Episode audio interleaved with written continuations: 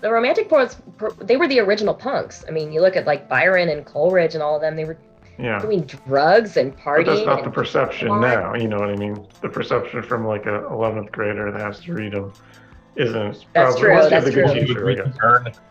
you're like this stuff is old I know. there's yeah, no the way time- they partied Right. So yeah, at the time they were, you know, filled that cultural role probably. Chris, you said you had maybe like a favorite that just to mention and throw out there. Yeah, it's not know, all-time favorite, but um, I'm not gonna I'm not gonna read it, but I'll I'll do a quick synopsis and kind of mention why it's on my mind recently. It's Yeah. uh, Walt Whitman, who I kind of didn't like through my you know when I was thinking that writers were punk rock and I was super into Chuck Palahniuk and I um you know I had my and this is not my term this is George Saunders' term when I had my Hemingway boner uh, I was obsessed with Hemingway and the idea that you know like these are the bad boys of literature and beat poets and so forth. Uh, so yeah, Whitman very distant and you know didn't quite have anything you know much to say about him. But just in the last five years, I kind of came back around. I had to teach an American literature course that involved Leaves of Grass. All right, so if I have to teach it, I'll reread it. And it kind of hit me totally with a different angle. And the actual poem is called A Noiseless Patient Spider.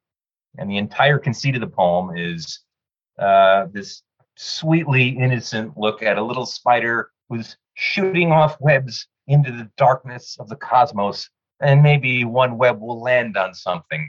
Cast forth filament, filament, filament is the key line, hoping that the ductile hold will take and that it'll land on something.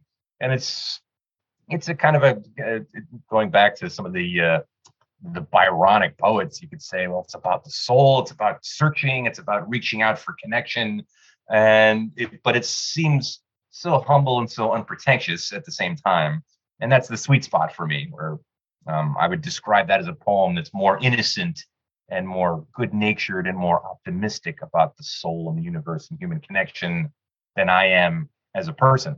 So to to kind of rediscover a poem like that. And I got a little bit out of that, I have to say, for Monuments, because the way uh, he plucked the sponge dinosaurs out of my childhood and just kind of woke me up. Oh shit, I forgot all about that. So something that has that uh, innocence, optimism, kind of the big picture stuff you want from poetry, connecting with the soul, connecting with the universe, but in a way where it's not hitting you over the head with it and this sweet, gentle, tiny little poem that's you know, 15 lines long um, seems to do that for me. So I kind of hold that up as a ah yes, as cynical as I get, there still is a mechanism by which you can really hit some of that big stuff, some of the big picture philosophical abstractions about the human condition, but in an, an unpretentious way. Uh, so that's that's been on my mind recently. Well, Whitman was one of the first poets that I fell in love with. So um, I had the opposite reaction than you. You know, I in high school I read um, you know, a lot of stale poets. I didn't get any access to the romantics until I was in college, and I loved them. Um, talking about the romantics earlier while we were on break about them being the original punks, right? And that was how the English teacher sold it to me. So there was a bias there. I was like, these are punks. These are punks, and I'm a punk, and this is going to be cool. But Whitman, I mean, for years when I was a teenager, I used to write quotes from Leaves of Grass inside my journals, right? Like, have you studied the earth much? Have you practiced so long to learn to read?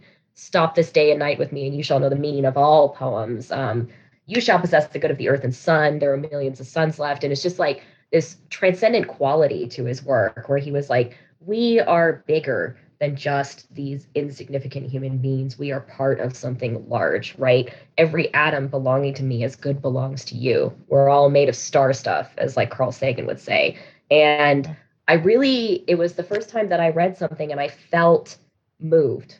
I read it and I thought, okay, like I don't, I don't feel so alone in this universe. I feel like there's meaning. And, um, you know, I also feel like Whitman just he knew how to put his finger on how to say that in a way that was beautiful. And yes, some of his poems are certainly like, you know, I've seen I had a copy of Leaves of Grass where he's looking like some uh some sort of grizzled Santa Claus figure, um, very overgrown with the long beard and stuff. And I picture him just sort of wandering the streets of a city, just like I, you know, like reciting song of myself to himself and just like saying all this really strange stuff. Um, there's these long rambling lines, and it takes a minute. It's an investment to get into Leaves of Grass. Um, it's not it's not casual reading. Like I would say, it could be beach reading if you're a poet, but it's it's a lot to take in.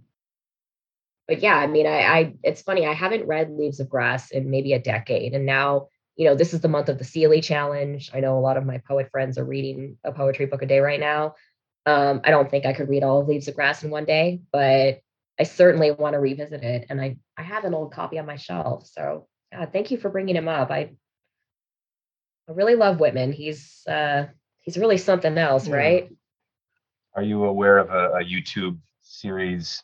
Uh, this is kind of a, a videographer, documentarian, and his project is he's traveling through the South, and he just you know goes into these very rural communities and invites people to read different passages from Song of Myself or uh, from Leaves of Grass. And is that familiar to you? I have not heard of this, and I would love to see a link to this because It's pretty. I want to know the uh, reactions. it's low budget. It is, you know, fly by the seat of your pants in terms of videographer production. But even if we only watch one or two, the very first one uh, is like a 92 year old, sweet, beautiful Southern woman who really just wants a highball. But all right, I'll, I'll read the beginning of this poem, and and she reads it. And if you want to weep yourself to sleep that night, if you just want to cut onions and cry yourself to sleep, watch her reading the beginning of that first passage and it's great. I don't know if they ever finished the project. I don't know if they got all the way through it. They started Oh. like six years ago, and it's you know different people reading different passages as they travel through the South. And a lot of times the people, um, you know, not familiar with poetry, they're coming to it completely cold, but you can kind of see them feeling it as they're reading it. It's, it's very sweet. I would really love to do a project like that, but maybe with like a poet that it's just totally inappropriate to bring into a setting like that.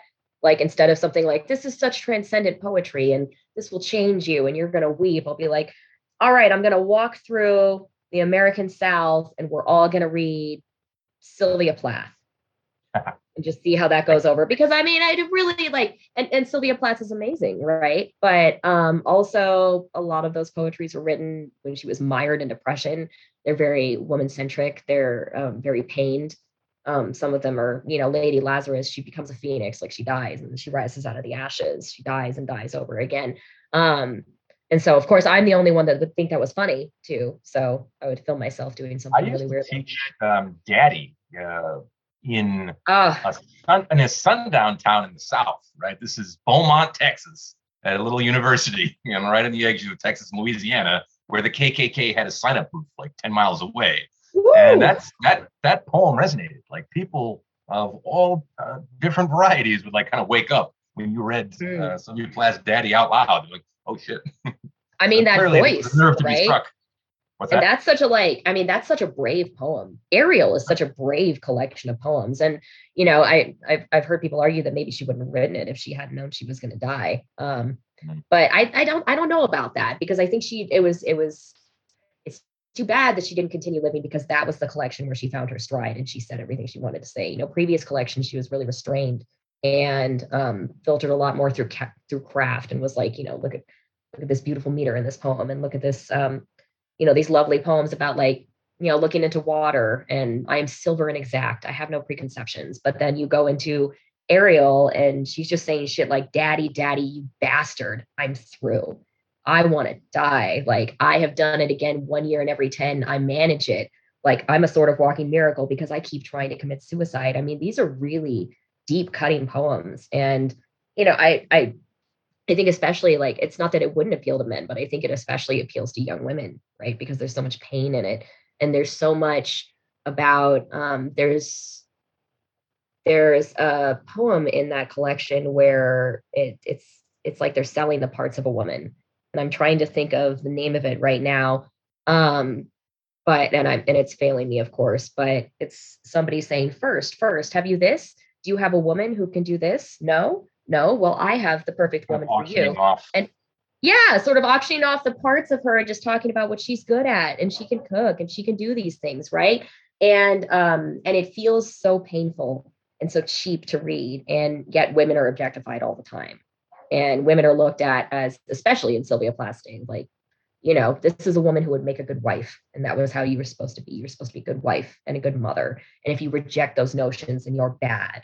And so I think, you know, maybe that would be a really interesting collection of poems to read through the American South. I mean, she is, uh, she has lived on and she's well remembered now. And she's canon if you study poetry in college.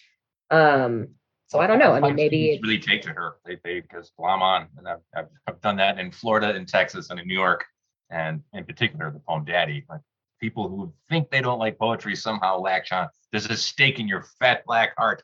There's something about it just is just evocative enough. It's. I mean, it's. I mean, that's that's one of my favorite poems of all time.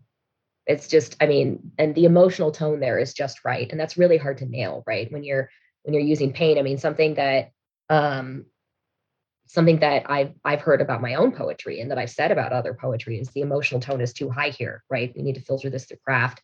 We need to rein that in a little bit and yet still communicate like that basic human truth. And I think Aaron, the questions that you sent over that we got in Instagram, um, the second one was about our values. How do we? Um, what was the question about values? Because I feel like this is gonna I'm going to be able to make yeah, my point. the question that came through was, what are your values and how do they show up in your work? I would, and I would say I identify with Plath, right? Like I, I tend to write in the confessional vein myself, and so part of my big challenge is reining in my emotions too, so that I'm presenting you something that's a piece of art that you can relate to, but that isn't like punching you in the gut all the time. You know, you have to make sure you disperse those, and I think it's I think it was Natalie Goldberg who said you should go for the jugular, and that's my big value in writing is you should go for essential truths and you should tell your truth. And yes, you should you should show restraint and use craft, but you should speak your truth as honestly as you can because that's how you're going to connect with your reader. And I think Plath is a really great example of doing that, right? She says, Daddy, you've got a stake in your fat black heart, not through, you bastard. These are bold statements and these are painful subjects.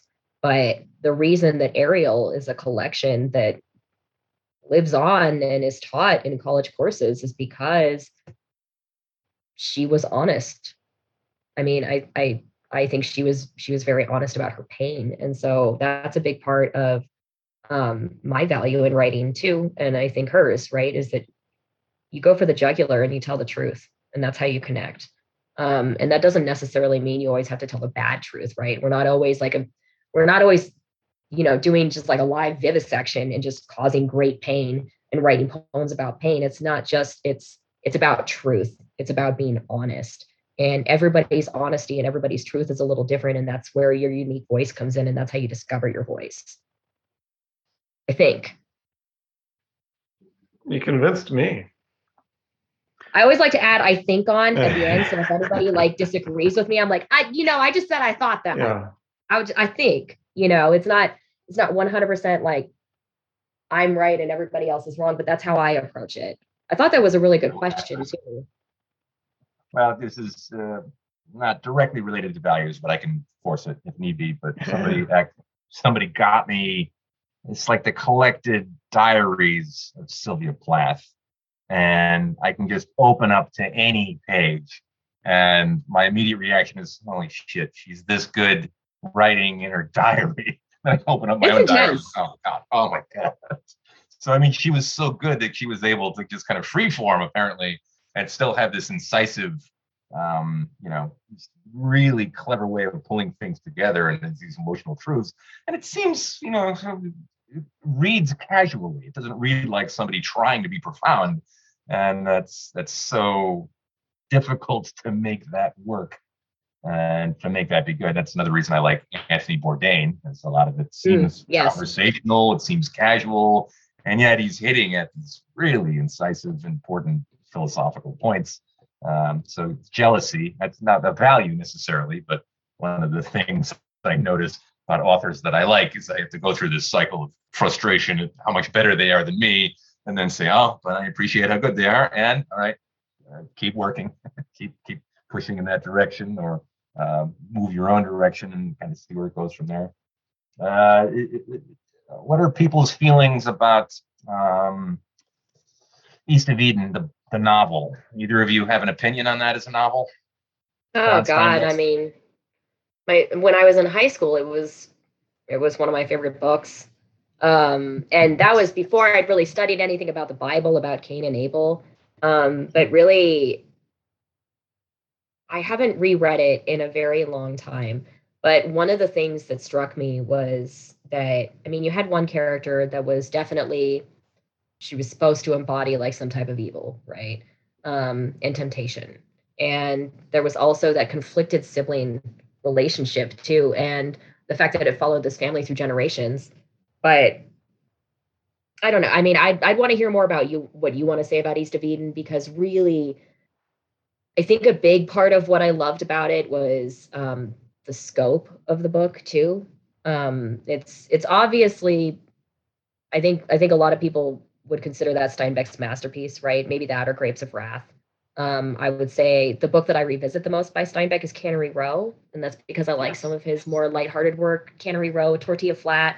I like the homeless dudes that he likes to write about that are just sitting around doing weird homeless dude stuff and just having a happy time and still finding joy. Um, that I enjoyed, and and the way that he writes about the Salinas Valley and um, you know the difficulties of farmsteading, and I think he he covered that a little bit better in Grapes of Wrath, but I really, really liked the complexity of the sibling relationship in East of Eden. Aaron, Aaron, you can back me up on this. You, can, do you remember what I've always claimed is my favorite novel of all time? Oh, I got it. Yeah, you uh, you're on record. Actually, I think it was part of our recording, Cannery Row. Excellent. Yeah, because that was one of my questions at one oh! point. Yeah, one of my questions was what was it? What was uh, a book or piece of art or whatever um, that you that you return to through time, and then that was your that was your selection for that question. What was my answer though? Yeah, that was uh, Cannery Row. Excellent. Yeah, I yeah. just wanted to make the point that Cannery Row is my favorite novel of all yeah. time, not East of Eden, which I'm more connected because of the movie. The reason I thought of it though is if I had to make a statement or a claim about my values, I have this weird relationship where I think I have concepts or philosophies that I believe in. These would be things that have to do with um, the really slippery abstracts like honor or truth or um, honesty. But those are, I say that, but it's not really true. I think a value, particularly as a writer, is the stuff that really gets me. That gets, it hits the jugular is stuff I can I can relate to immediately and kind of apply in my own life almost in an instructional way, um, which gets you right onto the edge for me of religion because uh, I'm I'm basically a reluctant atheist. I, I, I wish I wasn't an atheist. I'm I'm a, I'm a, a Catholic with all the guilt, but no mechanism to get rid of all the guilt. Um, so the idea of literature being something that can immediately be instructive in your life or have something to say about your life either whether you're absorbing it through my favorite novel, Cannery Row, my favorite movie, Magnolia, and my second favorite movie, East of Eden, all of which have troubled relationships with parent figures. Uh, the first presentation I did as a 16 year old community college was on King Lear about dealing with mm. a father who has borderline personality disorder. And that was the essay that I presented was King Lear probably has either bipolar or borderline personality disorder. I was talking specifically about myself and my life.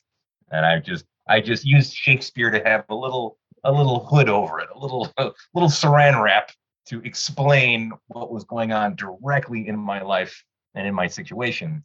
So there's those times where the overlap is so strong. Either you're writing something that's true to yourself, or you're watching a movie, or you're reading a novel, and it just hits and it's almost creepy, it's almost spiritual, the kismet factor.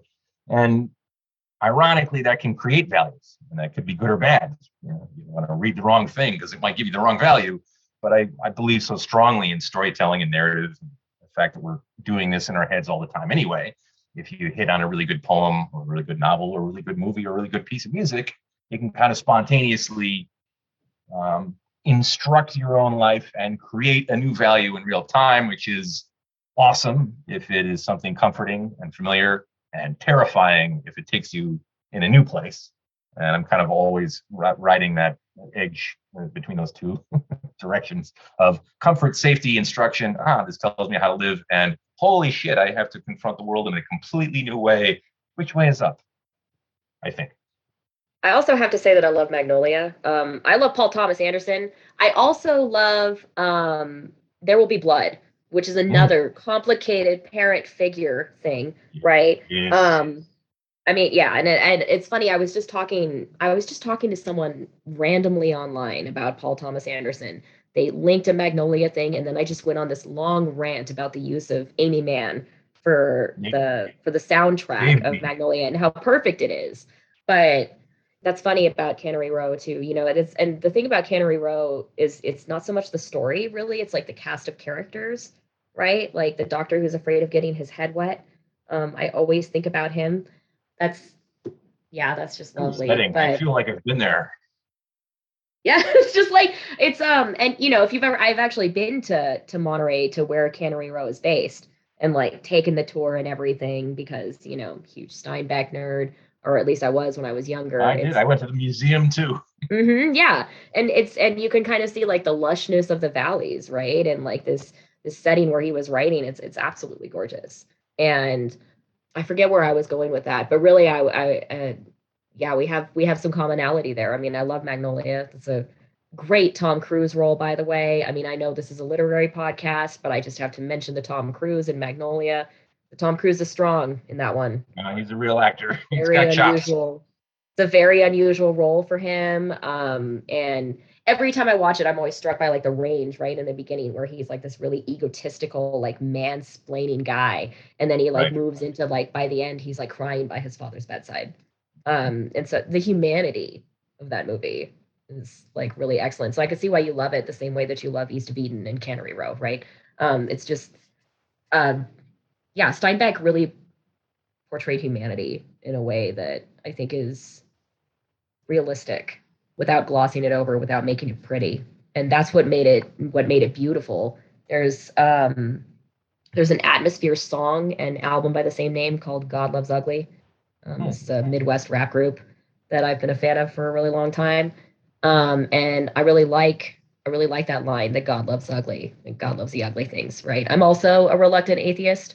My father was raised Catholic, so uh, he's he's still afraid of nuns, still has the phobia, and uh, you know both of my parents by the time by the time I was conceived were atheists. So you know there's a there's a really funny story about when we were kids. You know my parents obviously didn't go to church, but they were like we should give them the option to go to church if they want to. So they sat me and my brother down and they said, you know, uh, would you like to go to church? Your father and I do not go to church, but if you want to go to church, we will take you and we said what's church and they said oh it's this thing where you dress up in your in your best clothes and you go hang out really early in the morning and you listen to a, a like a preacher talk. And of course we were like get up early in the morning and put on stiff clothes and miss cartoons. That sucks.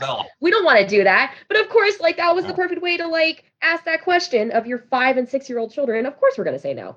Um but yeah I mean, you know so i'm I also wish I believed in God, but uh, you know, I mean, my God is is writing, is poetry. Um, I think there's still something to worship. There's still something to find your your spirituality, um, and it just doesn't have to be like a a godlike figure who, uh, you know, in a lot of portraits, kind of looks like that Walt Whitman cover, Leaves of Grass. So maybe Walt Whitman is godlike. You know, look at that picture of him.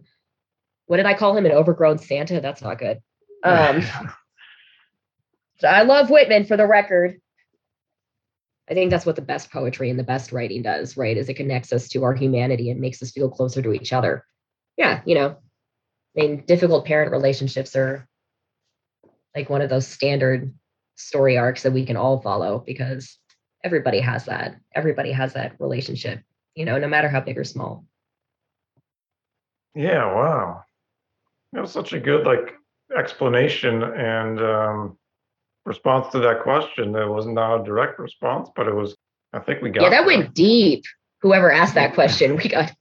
We went like way, there. way deep onto that. Um, Uh, well, the value is such a like you know obviously it is such a central thing in any like creative process that has any substance because I think the thing that came to my mind was somebody else told me after they read some of my work in like a workshop setting where they kind of like a light bulb went off for them and they said like oh your writing like is what you need to tell yourself. Because they're like questioning like where is this voice coming from?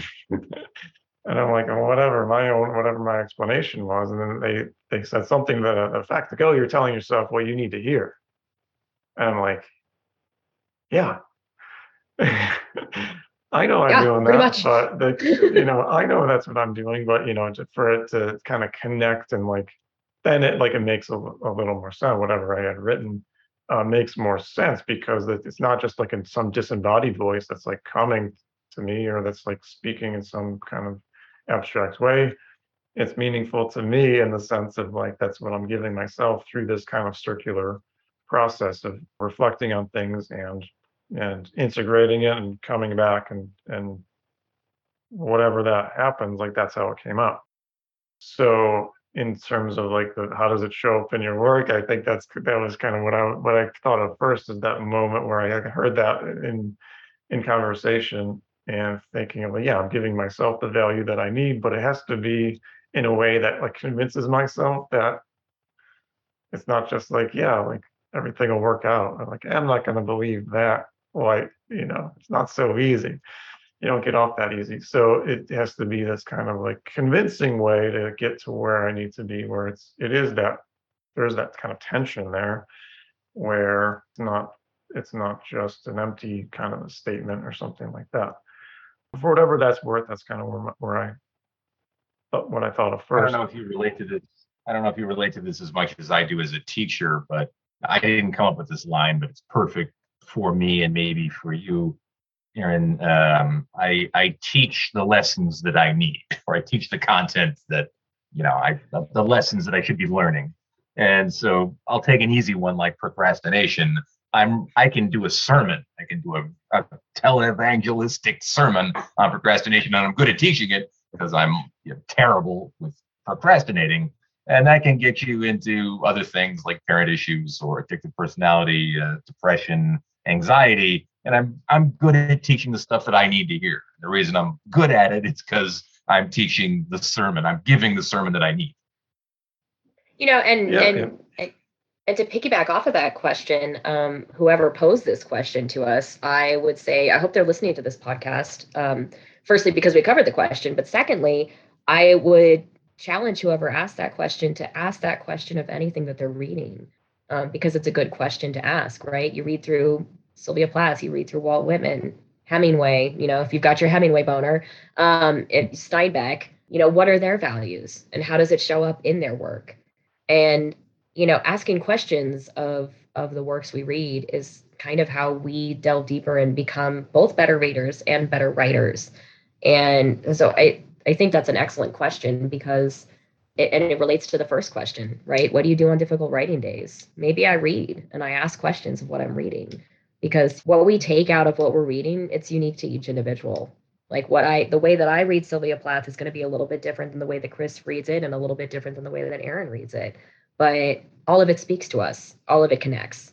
So um, why does it connect with you and what value is it offering? And how are you seeing that and i don't know that i can answer that question for anybody right except for myself but i think it's such a great question that i really i really hope that person is is asking it of the works they're reading because uh, you know i never thought of it that way but that's certainly part of what i do when i read works by people i really greatly admire Yeah, not, I mean, to return to a musical term like resonance. So it's like three of us can read a poem and we could all say, yeah.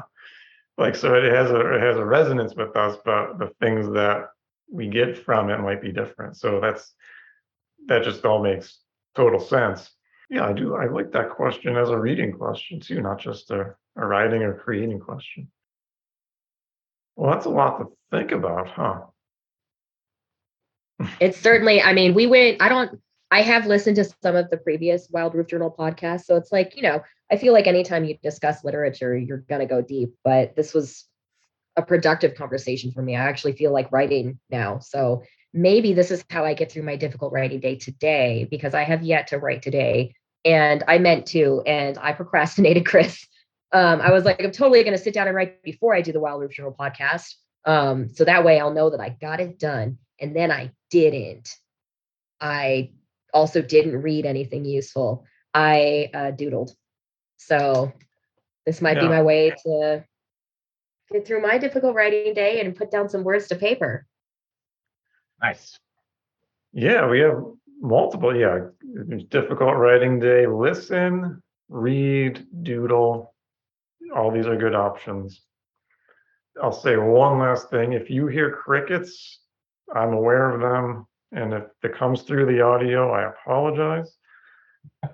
You But mean literal crickets. crickets? Yeah, but there's crickets. So it's the summertime. We know you edited out August. the awkward silences. You mean legitimate crickets. Just checking. Yeah, there's. I mean, I was going to say if you hear crying in the background, I have an elderly pug and he's not happy about being left out of this podcast. Um, he's the center right, of the universe. you know, this is a lo-fi endeavor. So if there's background noises, it is mid or no, it's the beginning of August right now. So it's it's like we're hanging out on the porch talking about poetry. Yeah, beautiful. That's that's Talking about poems. So if you if you're annoyed by the crickets, if you made it this far, just kind of have that image in your mind. We're just hanging out. Steamy, it's hot. sitting Oh, on the uh, front yeah. porch, listening to Yeah. the cicadas, sipping some sweet Yeah, tea. right. Like we're not. I want to say thank you for having me. Sorry, Chris, I didn't mean to interrupt you. Um, Oh no, I was just going to say uh, my only physics question is how is it that every pug is the center of the universe because they all are. My dad has one also, and he is also the center of the universe. Interesting. Oh man, Set that up yeah. Every time. Single the pug sequel is to the center. They are the star of their own Hollywood story, and it Indeed. is always a tragedy if they are left out of anything. I mean, he is a Shakespearean tragedy outside my door right now, where he's like, oh, "You only gave me one shoe stick. This is so terrible. I wanted to sit and eat it in your lap in front of the microphone so everyone could hear me." And he is indeed adorable. Um, I, I also want to say thank you for having me, guys. Um, this has been a really great experience for me and for letting me bring poems that I love. It's the perfect month to do that since this is the month of the Sealey Challenge. So I know a lot of people are looking for books to read. So I'll plug again Count Four by Keith Kopka. You can Google him. It's K O P K A. He's very easy to find. He's Punch a Poet on Instagram. So very easy to find in that way too, because that's a unique thing. And also, I brought a poem about him being punched, or at least his narrator being punched. So, uh, perfect Instagram handle, right? Yeah. Um, yeah, was his generative moment. Yeah, he became a poet. yeah, Uh, exactly. on impact. Yeah, he took shape. So yeah, absolutely. Thanks for uh, thanks for joining us. I feel like we accomplished something. That was fun. We'll talk to everybody again soon. Sounds good. Cheers.